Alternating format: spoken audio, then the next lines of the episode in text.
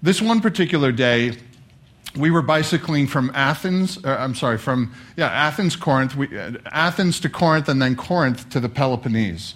Now, if you don't know where the Peloponnese is, here's a, here's a picture just so you're aware of the, the, the whole overview of, of, the, of the world. Those of you that are, are Greek will probably already know this, but uh, uh, Greece is, um, is located there at the bottom of that peninsula, and then Pel- the Peloponnese is across that tiny strip of land where the, the town of Corinth is.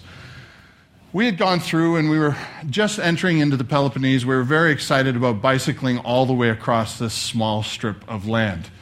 We had had a wonderful experience. We had had amazing uh, um, memories, created some amazing memories. And we had gone to this one particular town right on the ocean, and we, we were staying there anticipating our trip across this small parcel of land. As we stayed there, we dreamed about what it would be like the next day, how amazing this was going to be.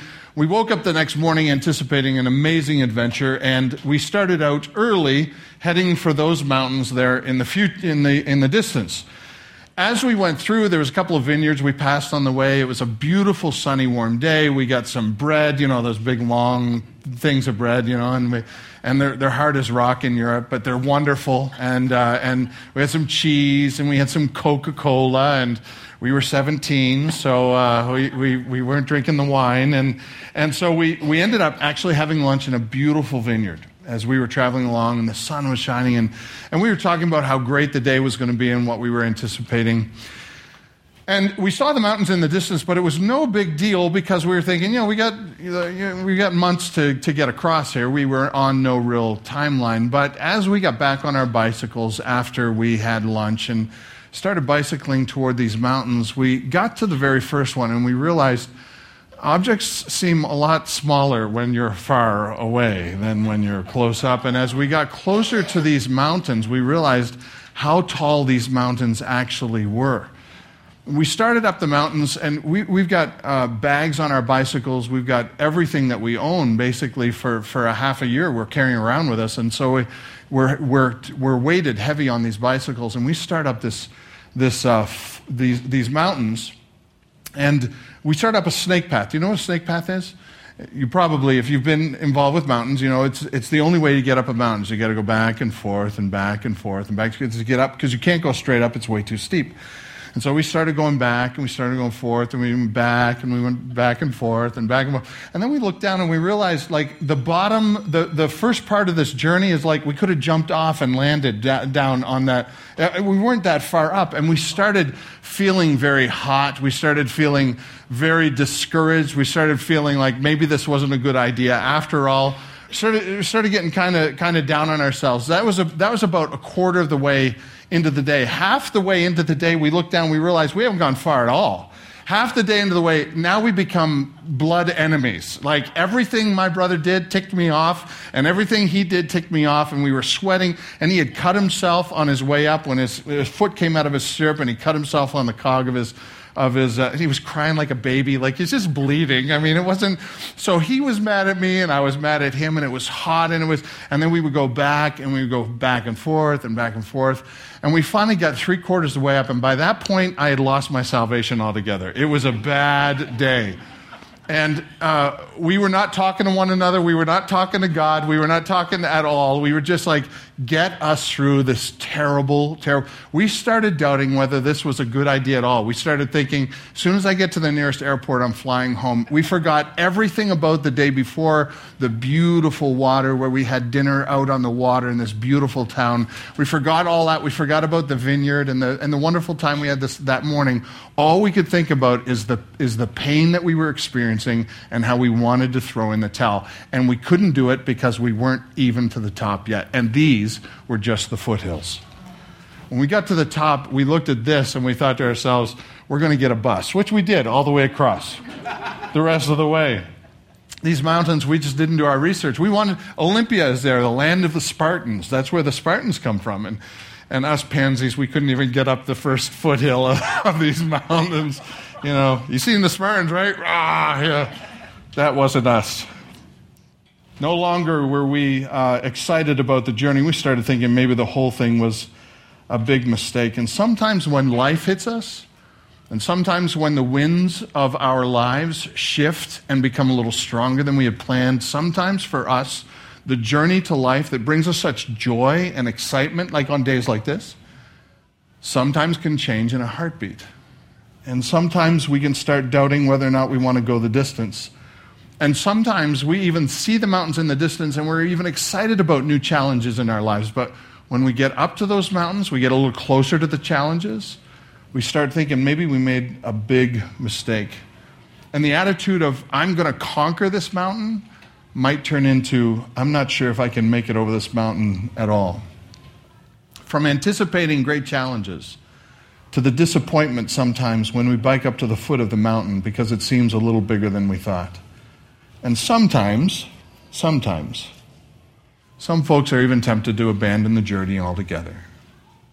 This can also happen in faith, with our faith. It can also happen in the way that we live our lives for the Lord. The message today is called Do you have a kind of faith that anticipates a better future? So if you have your Bibles, would you turn your Bibles to Hebrews chapter, chapter 10?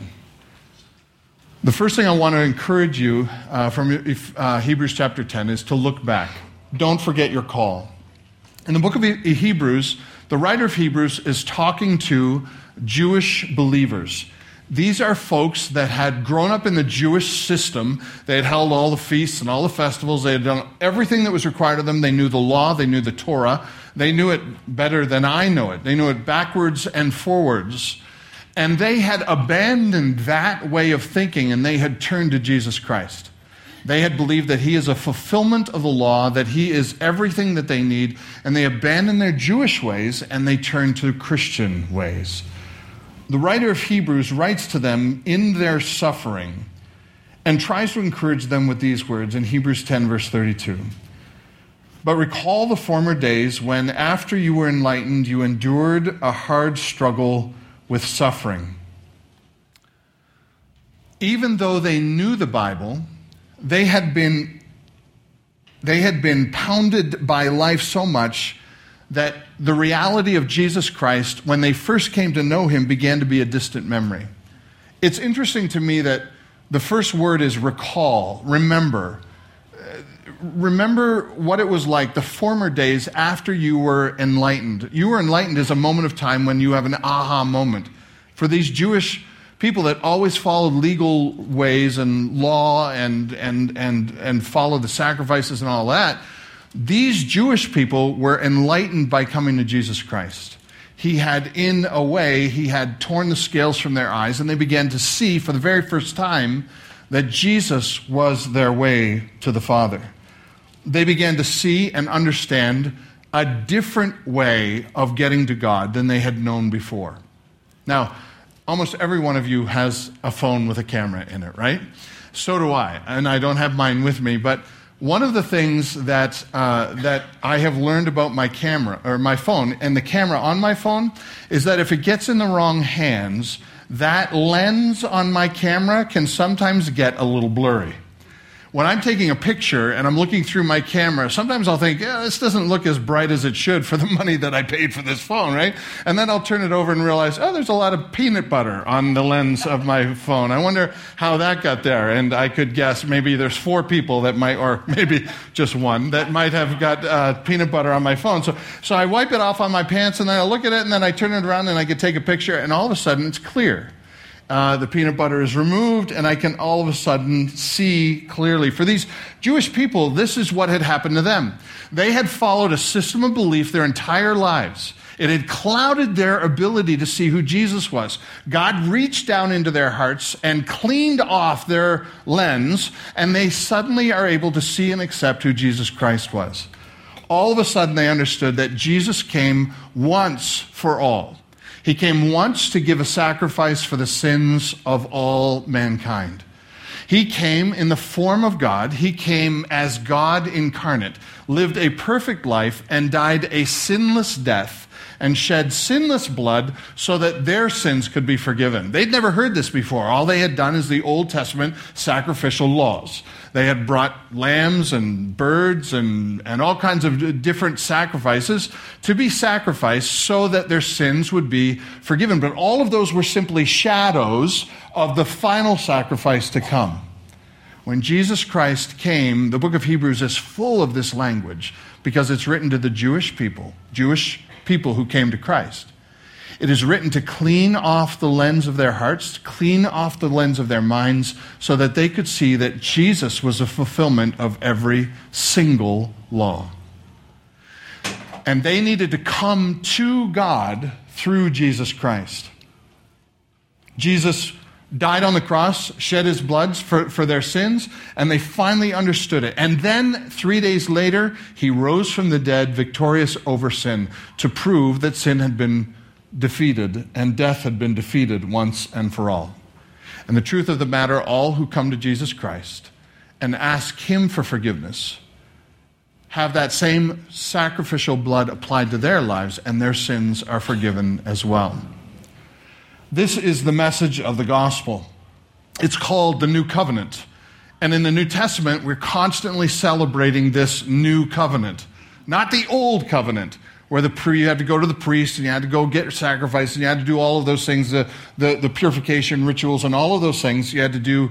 No longer did you do that. Now we celebrate a new covenant, which is in the blood of Jesus Christ. Every time we celebrate communion, this is what we celebrate. We take the juice and we take the bread, and it's a symbol of the blood that was shed for us and the body that was given for us. And because of this sacrifice of Jesus on the cross, we are entering a new covenant where his sacrifice covers our sins the sins of us now and the sins of those in the future and all the sins of those in the past. There's no more priests, no more temple, no more Mosaic law, no more feasts, no more festivals. Paul the Apostle had an amazing moment with Jesus Christ where he's actually on the road to a city and Jesus shows up and blinds him because of the light. And then he ends up going to a house and waits there. And then one of the local pastors comes by and and uh, it says it was like uh, when he was talking to this local pastor says the scales fell from his eyes this is what it's like for those who come to know the lord and if you're here and you know christ as your savior you remember that moment when the when the lens was cleaned off and jesus christ appeared clearly to you for who he was the decision to follow Jesus Christ for these Jewish believers presented challenges to their faith.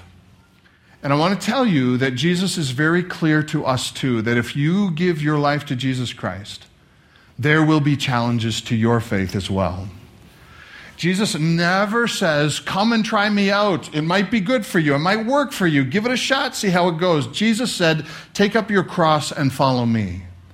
Anyone who loves their own life cannot follow me, but you must deny yourself in order to follow Jesus Christ. It is a complete sacrificial language that Jesus uses because he wants us to understand that when we come to Jesus Christ, suffering may happen. Life may still be hard. Mountains may be very, very large, but the difference is that Jesus Christ has you in the palm of his hand and you are right where you need to be. And God will never leave you, and He will never forsake you. The difference is that Jesus walks the path with us, with us. In John 15 and verse 20, Jesus says it this way Remember the word that I said to you, a servant is not greater than his master. If they persecuted me, they will also persecute you. If they kept my word, they would also keep yours. For these Jewish believers, they immediately suffered in their, uh, as soon as they, they were enlightened in their lives, they immediately went through suffering. Unfortunately for them, a lot of it came down to people that didn't understand their decision to give their lives to Jesus. The way that they suffered was not a lot of times the way that we suffer in our own lives or that we're persecuted in our own lives. They were suffering maybe a little bit more than we're used to. They were ridiculed for abandoning Judaism, their property was confiscated, they lost their jobs, their family and friends abandoned them, They didn't understand why they would turn their back on the only thing that would get them into heaven. And they kept saying, No, you don't understand. Jesus is the way to the Father. And they said, No, you're abandoning what you grew up knowing.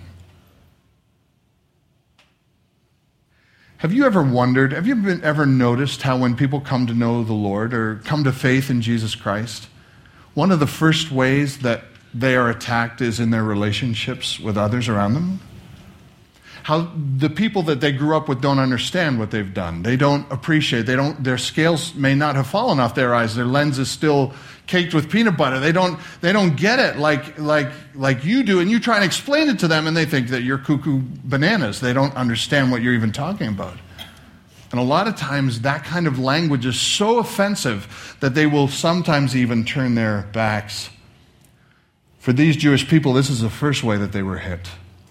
In verse 33, the writer says, sometimes being publicly exposed to reproach and affliction, and sometimes being partners with those who are so treated. For you had compassion on those in prison, you joyfully accepted the plundering of your property. How would you, jo- how would you accept the plundering of your property? You give your life to Jesus, and then the, the ruling class of the day comes and they say, You gave your life to Jesus, we're taking your property. Would you joyfully accept that? These, these Jewish believers were going through incredible things, but they were going through it with outstanding joy. They said, Give me the mountain, I'll take it. There are people, brothers and sisters in our world today, that go through the same thing. Sometimes we do face persecution in our own relationships and in our own circles, but you should know that around the world, it's a lot worse. Today, people suffer approach and affliction, reproach and affliction immediately when they come to Jesus. For some Muslims, they are cast out of their families if they're found with the Bible. In North Korea, if you're found with a verse of Scripture on you, they will take you and put you into a concentration camp and you will not be heard from again. Many of the refugees that you're seeing on TV are Christians fleeing their own nations and families who are trying to not only disown them, but publicly execute them for their faith in Jesus Christ. Did you know that in 2017, 322 Christians are killed for their faith every month? Did you know in 2017 that 214 Christian, Christians uh, that, owns pro- that own properties or go to churches, those properties or, and those churches are destroyed? 214 properties. Did you know that 722 forms of violent acts are being performed against Christians today? Beatings, kidnappings, rape, arrests, forced marriages. And this is not per year, this is every single month. We don't hear a lot about it, but you can find out about it. It's you Google persecution against Christians. There are more martyrs for Christianity today than there have been in the entire entire uh, realm of human existence put together in the last century, more Christians have been killed for their faith than all of human history rolled up together. Why don't these brothers and sisters lose heart? Why don't they abandon their faith? For the same reason that these Hebrews are spoken to in Hebrews chapter 10 because they recalled what it meant to come to Christ at the very beginning. They remembered what a blessing it was in their lives to have those scales removed and to understand who Jesus was and how he loved them. They got to live out a life, uh, uh, live a life out of love for Jesus before a dark and hopeless world. They remembered the promise of Jesus Christ that if they lose their possessions here, they'll gain greater possessions in heaven. They got to understand a rightly ordered life.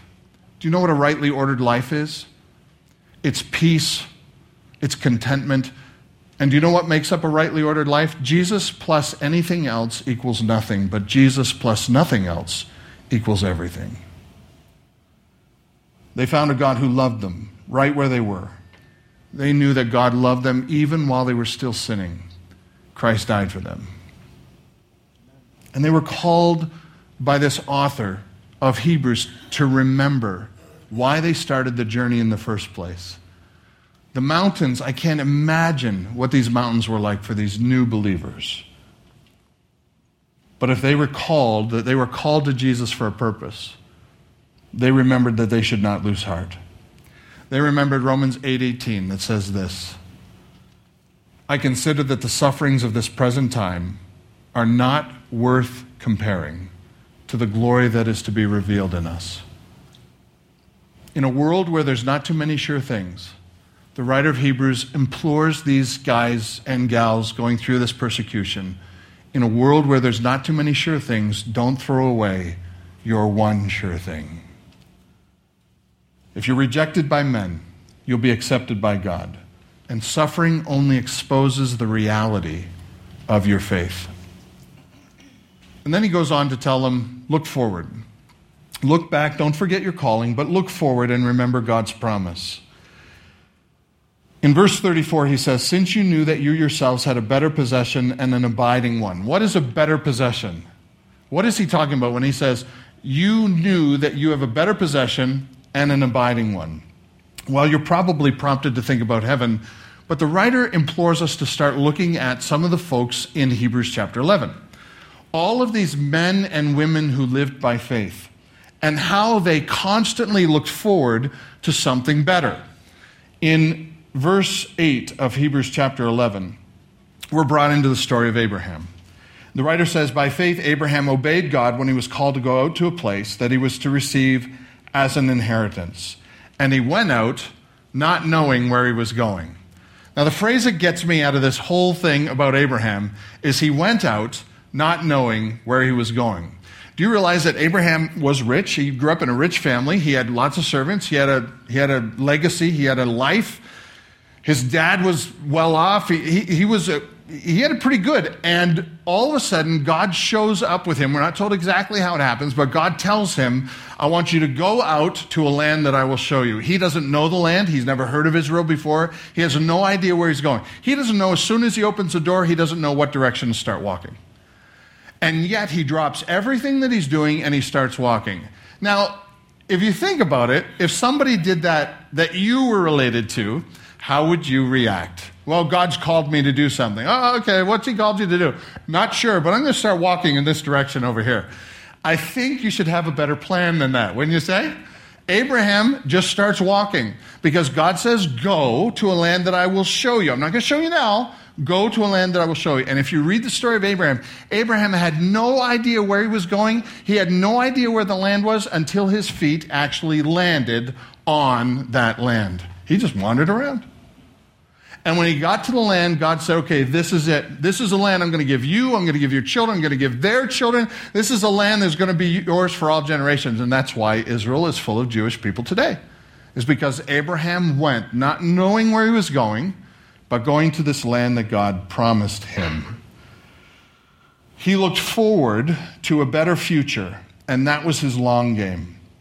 In 9, uh, Hebrews 11, verse 9, it says, By faith he went to live in the land of promise as in a foreign land, living in tents with Isaac and Jacob, heirs with him of the same promise. Not to a house, but living in tents, because for he was looking, what's the next word?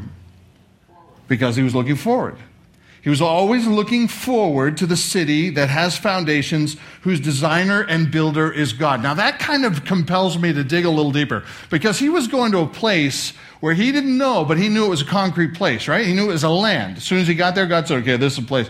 But God, I guess, had designed and built that land, but he had even a further mindset than that. He was looking forward to what God would make out of this land for his children and his grandchildren and his great, great, great, grand grandchildren. He was looking forward to what God would make of this land that he had promised to him, and he was even looking beyond that. A city whose foundation and builder is God. You know what I think of when I read that phrase? I think of the land that God has promised us. God does not promise us America, right? He doesn't promise us Canada. America and Canada could fall tomorrow. He doesn't promise us that, but He does promise us a land. And He is the architect and builder of that land. How do I know that? Because in John chapter 14, Jesus said to His disciples, I go to what? Prepare a place for you. And if I go and prepare the place for you, I will come again and receive you unto myself, that where I am, there you may be also. God is the architect and builder of the land for Abraham, the concrete land that he was going to. But he had a further vision than that. a land someday where God would be the ultimate king and we wouldn't worry about all these politicians anymore. God would be the ultimate king, sin would be eradicated, righteousness would rule. There would, even if you wanted to sin, you couldn't because God wouldn't allow it. Every sin will be erased and everything will be made to be as it was meant to be from the very beginning. And that is a land that is promised to you. That's a land that's promised to me. And if you don't make it, to that land, if Jesus doesn't come back and, and, and rescue and take you to that land, if you die before that happens, you still get that land. You're still promised that land because Jesus said, Not even death can eradicate the hold that He has on our heart. We are sealed until the day of redemption. No one can snatch you from the hand of Jesus Christ. That's a promise that God gives to us. That's a pretty big promise, don't you think? We, like these Jewish believers, are meant to have a faith that looks forward not so that we can endure life here and just get through it, but with the belief that whatever God has for us here, we are investing into what He has for us in the future. The way we live here makes investments for what we do there. We play the long game. And that's why we've established this church. That's why we're doing this setup and tear down all of this incredible work so that we can fill this room with people who need to constantly hear about the love of Jesus Christ and have a moment to praise Him every single Sunday morning. We're playing the long game. We are seeing if God can use our gifts to grow the kingdom. And He can do that, and He wants to do that through us. Our lives are lived knowing that Jesus has taken care of our destiny, and suffering will try and pull us back, but faith keeps us moving forward. These Jewish believers may not have had all the answers to why they were, where they were going or why they were suffering to get there, but they simply knew their confidence was in Jesus and his promises to them. And so is ours. And the last thing that the writer says to them is look up, live a courageous faith. In verse 35, he writes, Therefore, do not throw away your confidence, which has great reward.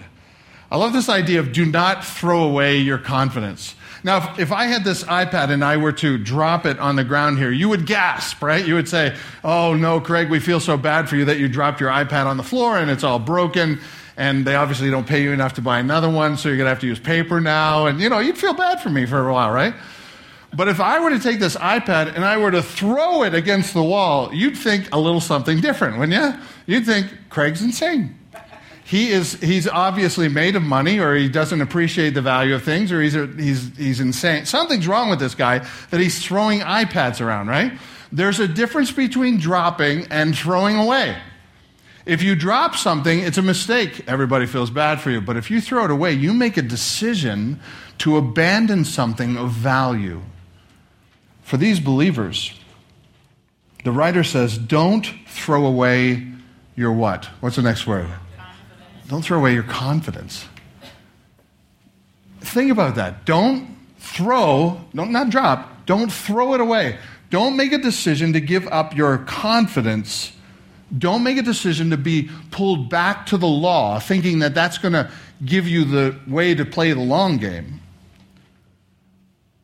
And for us, it's not a pull back to the law, but it, for us, it's a pull away from the confidence that we have in Jesus Christ. I need to make this very clear to you. True Christians cannot abandon the very person that gave them life. Can't happen. We can lose heart. We can get discouraged. We can go up a snake path on a mountain that, you know, this is the mountain that never ends. You know, you, you, we can definitely get discouraged. But we cannot abandon our faith in the one who gave us life. We can't ditch Christ permanently. It's not possible. In fact, the Bible talks about people because you probably know of people that seem to have thrown away their faith. And the Bible talks about these people in 1 John 2 and verse 19. And it tells us that they went out from us, these believers, but they were not of us. For if they had been of us, they would have continued with us. But they went out that it might be plain to all that they are not of us. In other words, the way that we persevere in our faith demonstrates the reality of our faith. Persevering in your faith is the evidence that faith is the gasoline that keeps you going. There's been men in my life that have been very special to me. Men that I've had incredible theological conversations with, men that I've gone to seminary with. People that have shared with me some intimate things that I would never share with anybody else. And I'm sad to say that now that I'm 47 years old, half of them have fallen away from God. It's a shocking reality to my life almost every time I dwell on the subject. That these people who I thought were deep, solid people of faith could change and abandon what they claimed to live. For one reason or another, they bicycled up to these mountains, close to the mountain, and they decided it was too difficult, and they threw away what they claimed they believed. Their onslaughts in life exposed the truth that Jesus was not their only hope. They interpreted the Bible to meet their own needs. No longer do they try and look through the Bible as when you read Scripture, you try and read Scripture, it speaks to you and you change. No, no, no. They want, they've changed, and then they look to Scripture to back up how they've changed. Totally different way of looking at Scripture. And this has begun to be their, their, their motto in life. They follow Jesus' teachings as long as it benefits them. They no longer live lives that are surrendered to Jesus Christ or surrendered to the teachings of Jesus Christ. Do you want to know how God feels about these folks? And it breaks my heart to keep reading in the book of Hebrews. But nonetheless, the entire scripture is important, and the entire counsel of God needs to be said. So in Hebrews 10 and verse 37, it says, Yet a little while, the coming one will come. I love that. That's Jesus will come. A little while, coming one will come, and he will not delay. But my righteous one shall live by faith, and if he shrinks back, my soul has no pleasure in him. How would you like God to say that about you? if we are living a life of faith and we claim to be these believers that live by faith and let the gasoline of God flow through our lives and give us momentum. And at one point in our lives, we get to a mountain that's too tall and we throw away our faith, uh, throw away our faith in Jesus Christ, God says to us plainly that God has no pleasure in that kind of an attitude. And in 1 John, it even says, if that's the game that these folks play, they might not even be men and women of faith. They went out from us, but they were not of us. To throw away is in direct contrast, by the way, with how Christians, through suffering and difficulty, hold on to their faith. Look at this verse in Hebrews 10 and verse 23. Just a few verses earlier, the writer says, Let us, what's the next two words? I love this. Let us hold fast. Let us hold fast to the confession of our hope without wavering, for he who promised is faithful. I love it. All we have to do is hold fast. He's going to come through. He who promises faithful, he's going to be faithful. All we have to do is hold fast. When you think of the words hold fast, what comes to mind? Maybe a football game and you, you got to hold fast, or, or when you have a brand new baby and it's your first one, like by your third or fourth, it's like, here, you want to hold the baby? Here, catch. But when you have the first baby, you know, you're, you're very, uh, that's not true. But when you have the first one, it's kind of true. But when you have the first one, you know how it is. You're just like so fragile, don't want to drop her, you have to be very careful with her. You lay her down gently, you read every book, put her on her side. You got to put her on her side. No, put her on her front. No, depends on who's saying what at the time, and it changes for every gen. No, put her on her back. You, you got to be very, I always say her because I have four daughters. I don't, I don't know what it's like to have boys, so good luck for those of you that have boys. But you have to be very, very careful, right? You hold fast, you protect, you, you, you, you, you encapsulate what has been given to you. And this is the way we are to grab onto our faith. Not when it's easy, good grief. Faith is never a reality when it's easy. Faith is always a reality when you're going up the mountain. That's when faith becomes a reality. It's easy to believe in Jesus when you're not being persecuted. The question is when you are persecuted, then do you believe in Jesus? Do you believe that he who promised is faithful? No wavering Our confidence is in Jesus Christ. Don't throw away your confidence because it builds assurance in our faith. Next verse says, For you have need of endurance, so that what you have, when you have done the will of God, you may receive what is promised. Confidence is simply faith in Jesus on display. I'll say that one more time because it's really good. Confidence is simply faith in Jesus on display. If you're confident in your faith, your faith in Jesus is going to show. And if you're not confident in your faith, it is not going to show. Verse 39. But, contrast, we are not of those who shrink back and are destroyed.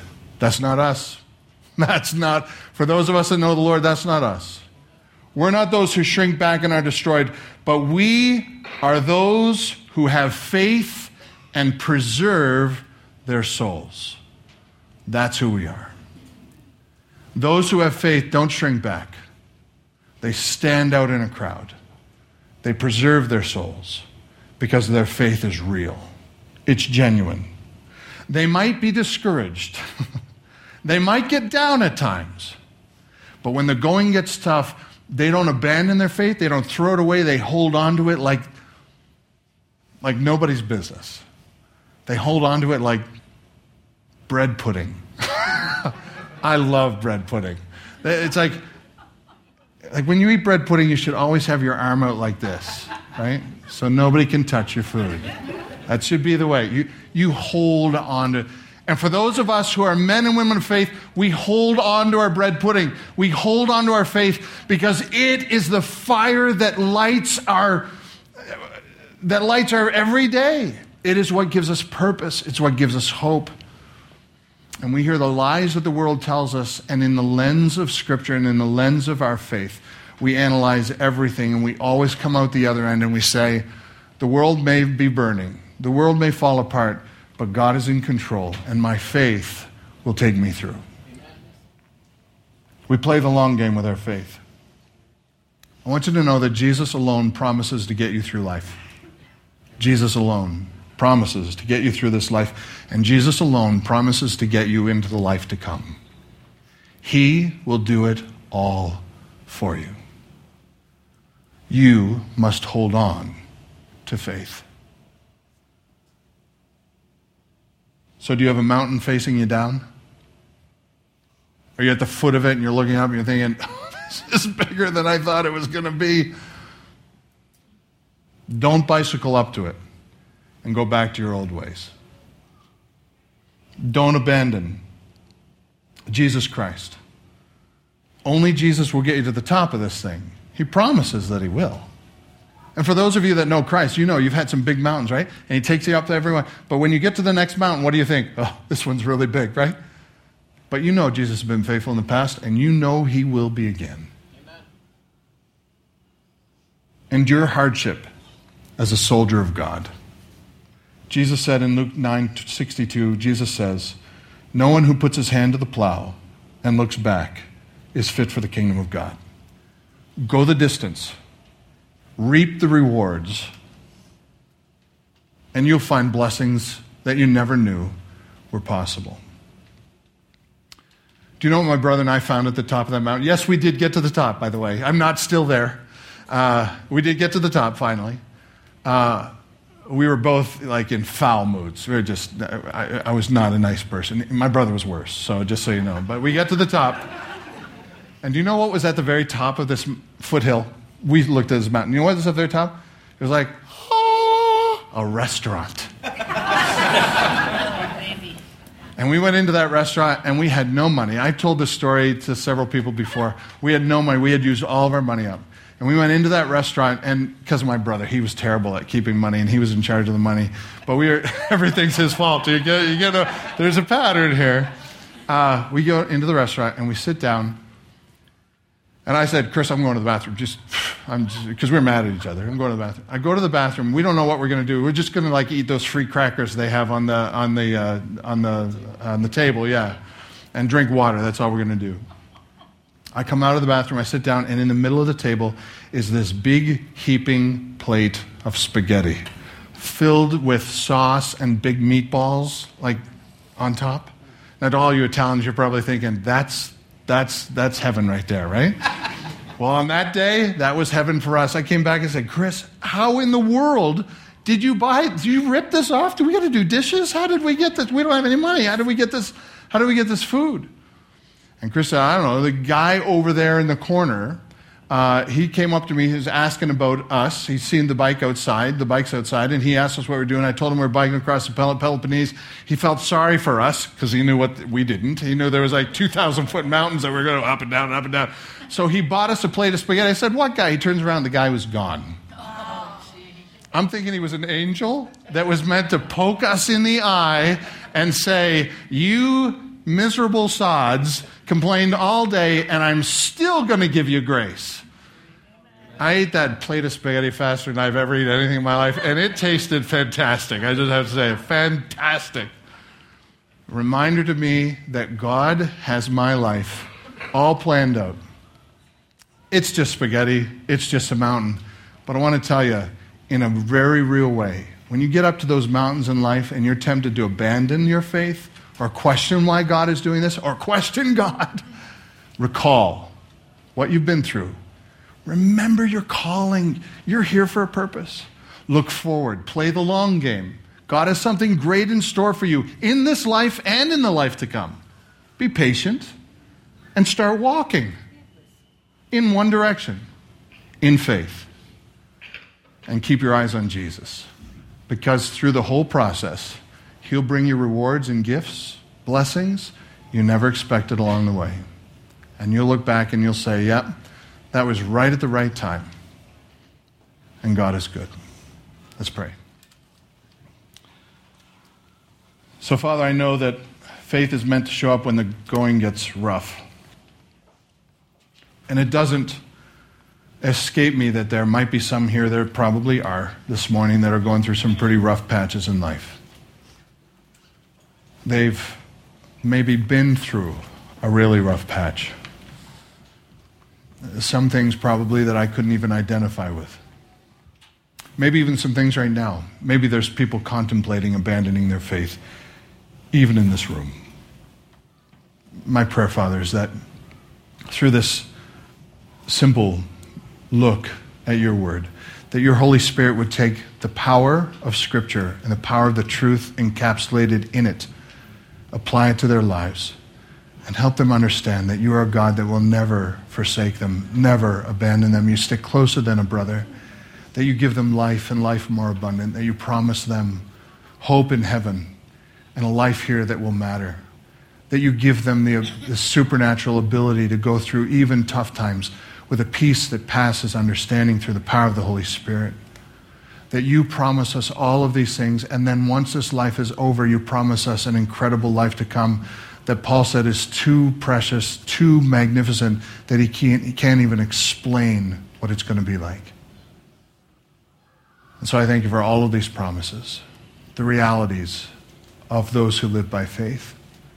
And I pray, Father, that your Spirit would lay heavily, gently, but powerfully on the hearts of those who have heard this message this morning and you, you would help this room, those who hear this message, to rise up as men and women who live by faith and not by sight.